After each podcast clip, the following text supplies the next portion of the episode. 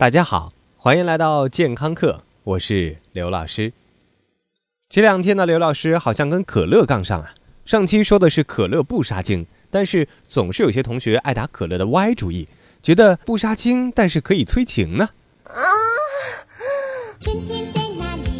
在刘老师还不是刘老师，还是刘同学的时候。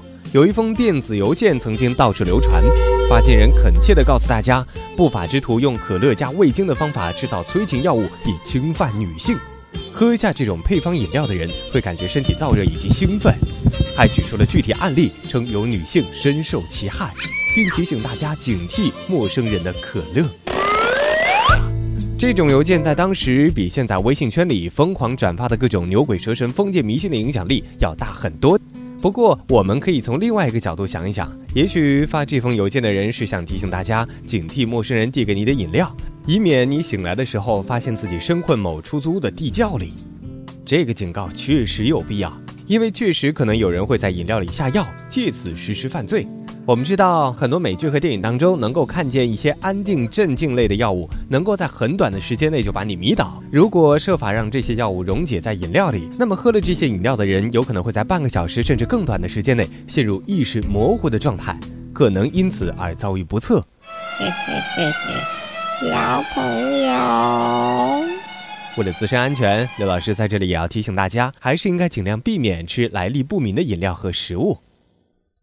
但是，可乐加味精真的是催情药吗？坑妈呀！这是。很多人会说可乐可能不是，但是味精确实是会让人兴趣盎然。很久很久以前，有一种叫做谷氨酸钠综合症的病，在老美那边着实吓着不少人。在北美，曾经有报告称，在中餐馆用餐饮后，出现了昏睡、心跳加速、头痛、胸闷、难受等等症状。在排除了其他因素之后，报告者认为是因为使用了过量的味精所致，并将这种情况称之为谷氨酸钠综合症。因为绝大多数与中餐馆有关，所以又得名叫做中餐馆综合症。其中的昏睡、心跳加速症状和人的情绪高涨，可能与催情效果有某些表面上的类似，但并不能认为那就是催情的作用。况且要真有这么强大的作用，中国男女岂不是要夜夜笙歌，永不停歇？还好，此后的许多研究证明，所谓的谷氨酸钠综合症与味精没有太大的关系，而是由微生物污染或者是由多种食材混合引起的。听起来还是跟中餐馆不卫生有关。一九八七年，联合国粮农组织和世界卫生组织食品添加剂专家联合会的第十九次会议宣布取消过去对成人使用味精用量的限制。承认它是一种可靠的食品添加剂，味精的不白之冤终于得雪。好冤枉啊！当然，面对愈演愈烈的流言，可口可乐公司也不能无动于衷嘛。二零零六年，可口可乐在官网上发布了一则简短的声明。声明指出，味精是广泛使用的食物调味品，不是可乐的成分。无论可乐加不加味精，都没有证据表明它是迷幻药或者是催情药。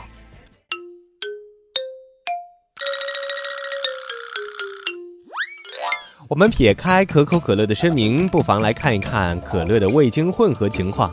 可乐的成分主要是水、碳酸、甜味剂、咖啡因、焦糖以及一些天然的调味剂。这些都没有任何催情的效果，而刚才提到的味精，也就是谷氨酸钠，是一种氨基酸的钠盐，它本身也没有任何催情的效果。这两者的混合又不会发生什么化学变化，也不会产生什么新的物质，自然也就不可能带来催情的效果了。我相信，在这样的谣言推动下，高中女生不知道被处于发情期的高中男生偷偷灌了多少可乐加味精的怪异饮料。要是你哪一天喝到一瓶让你越喝越齁得慌的可乐，请帮忙把眼前这位没长大的男生的春梦赶紧给他打醒吧。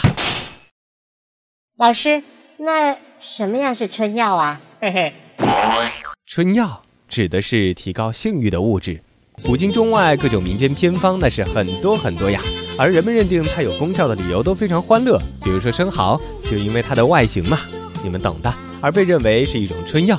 美国 FDA 曾经发布过裁定，没有安全有效的非处方类春药，所以要让同学们失望了。那些宣称有效、随随便便就能买到的春药，那可绝对是不靠谱的。所以恭喜你，听完本期健康课，你已经有科学拒绝印度神油的功力了。